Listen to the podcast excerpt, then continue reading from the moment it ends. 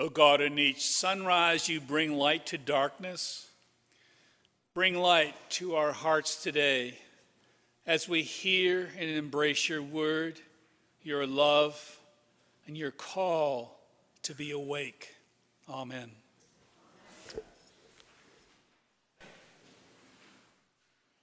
This morning I was reminded that it was last Advent Sunday that I actually preached, and unfortunately I have a very different sermon today, so I apologize on behalf of that from the very beginning. Being awake is not an easy thing. Many people claim that they're awake, like myself, and go through life with a sense of sleep sometimes as a result of my sleep deprivation because I'll get up at 3 o'clock in the morning and rumble around and not be able to get back to sleep.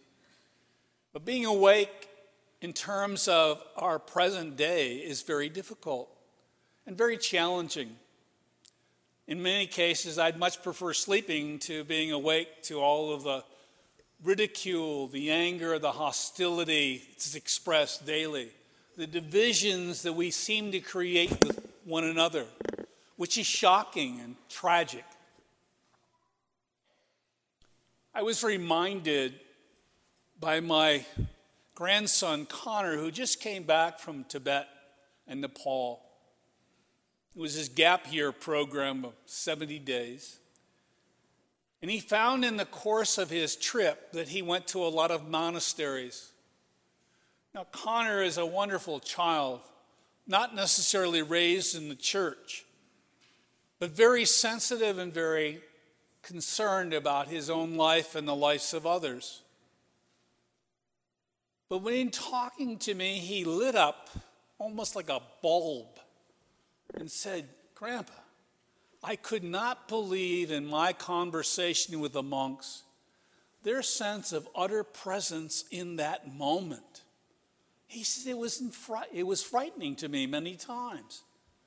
And he said also, he watched a debate between two of the monastery monks over some scriptural passage.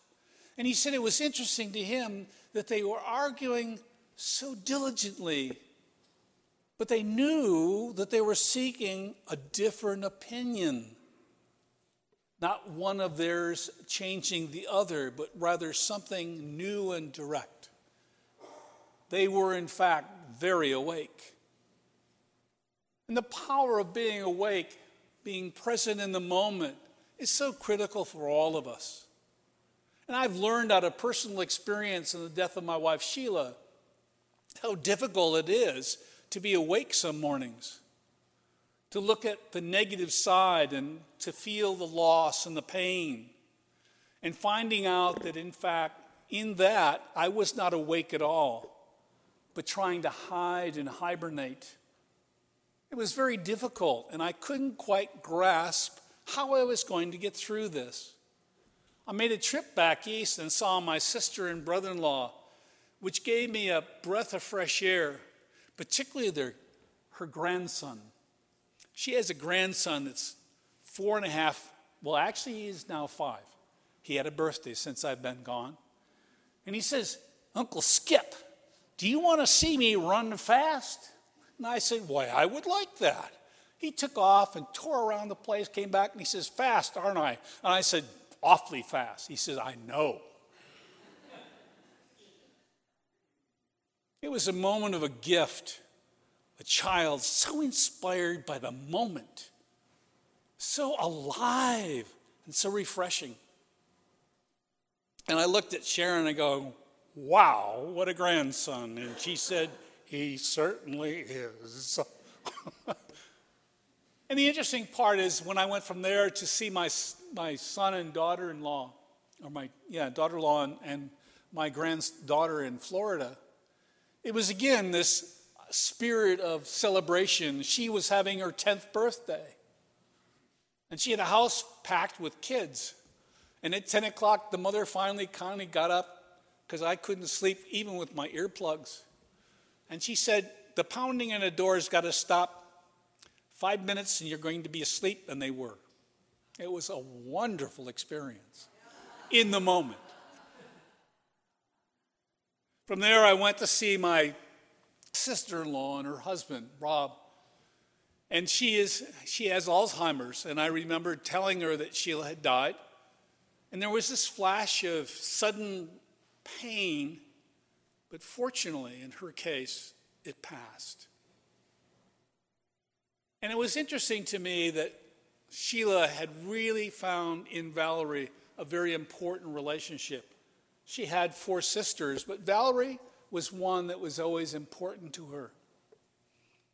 Then the summation of my old trip was I went out to Provincetown on the Cape Cod tip and was able to be with nine of my seminary classmates and five of their wives.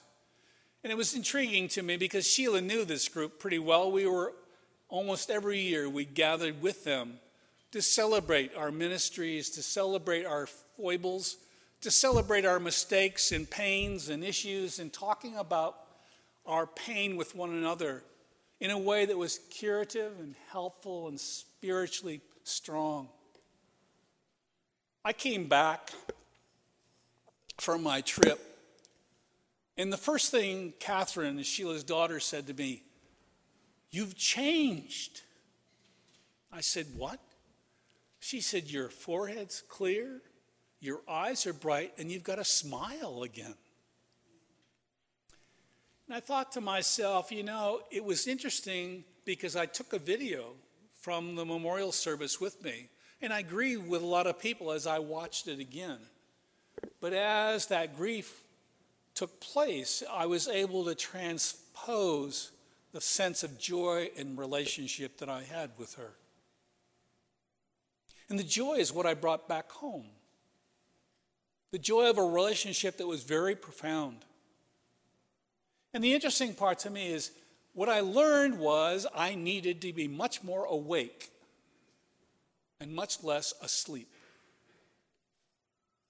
The interesting part about the passages this morning, Jesus talks about people not tending to things, not being aware, not being alert. And it's not that we're punished for that, but we lose the grasp of the Jesus experience in light, that we lose the ability to see the tiny miracles that happen all around us over and over again because we're distracted or we're somehow in our own slumber. And I realized on the trip that all of these wonderful relationships, subtle miracles came alive. And I also learned this Thanksgiving because I, I gathered with Sheila's family. There were 16 of us in Chico. And it was such a wonderful delight because, in fact, my grandchildren, all but one of my grandchildren, were together.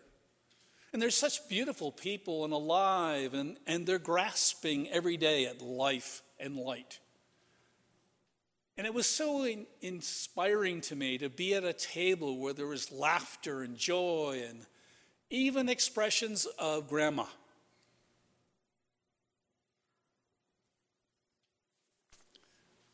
One of our grandchildren had named, Sheila was very insistent about being called Sheila as a grandmother. The parents did not like that concept at all. So they had, the kids got together in a group and they started to decide how can we do this so that Sheila's happy and also our parents aren't going to be down our throats. And Olivia came up with this idea well, let's call her Shilama. And it stuck. And Jack, her younger brother, made a beautiful heart shaped plaque that we have hanging over our kitchen, and it says, I love you, Shalama. And I was so pleased to let them all know at Thanksgiving that the plaque in our memorial garden says Shalama. And I said, there's going to be a lot of people who are going to ask about that, but to me, it doesn't matter because she was in heart and soul a grandmother. So, anyway, how does all this come back to us in terms of our own advent, our own expectation, our own need to be awake to hear God's message. And I swear to you that it is in the smallest little thing that happens in your life that you will see God's light. And it wasn't until couple, three Sundays ago, I think it was, when we had the baptism at the 8 o'clock service, which I thought was going to be a very interesting experience for the 8 o'clock people. Because there's a lot of action and activity. And the young girl that was baptized was absolutely marvelous because she walked down the center aisle and sort of waved to people. And that was in their uncomfort zone. And that's okay. And she came back and she stood up here and she was up in her mother's arms and down. And one of her brothers would go over and hug her, and she'd go, Fine, it was really nice. And then all of a sudden, she'd push him away. And she was sort of active.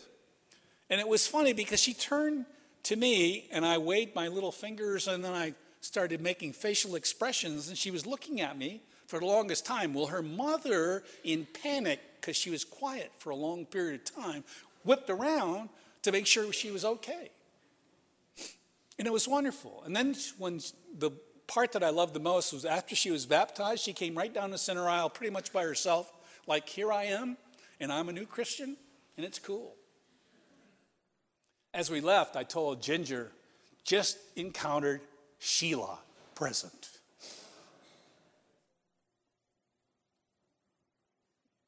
Her pattern, her boldness, her directness was just like Sheila.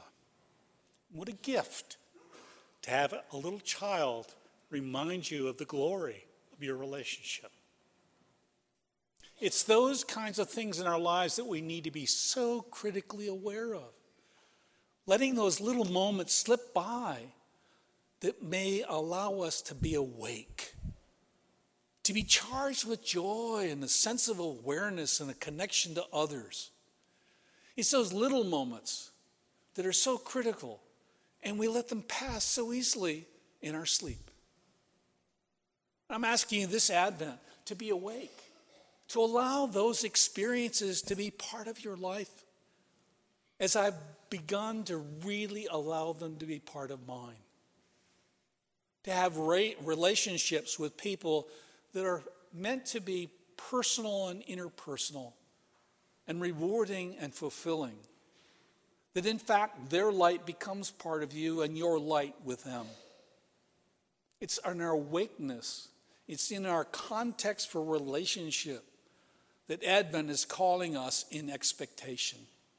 Because when Jesus comes at Christmas, it's our expectations leading up to that to keep things open and available. You know, so often when we look at Advent, we think of the separation parts in the gospel story that one will be there and one will not be there. And the interesting thing, it's not about punishment, it's about being present and losing context. Jesus was not condemning people. Jesus was saying, in our awakeness, we are prepared to follow Him in love and in peace, in hope, and being inspired about life. I just hope all of us this Advent season can do our justice to being awake, to being conscious with one another, to share that special word with one another that gives us all a sense of peace and hope. And much like the monks that Connor experienced who were debating biblical passages, not to prove one person right or one person wrong, but rather to come to a third opinion. It was interesting because last night I heard a philosopher talking at a dinner table, and he reminded me of Hegel. And I remember talking about Hegel as sort of a philosopher that was, I saw because of Marxism, sort of churchless.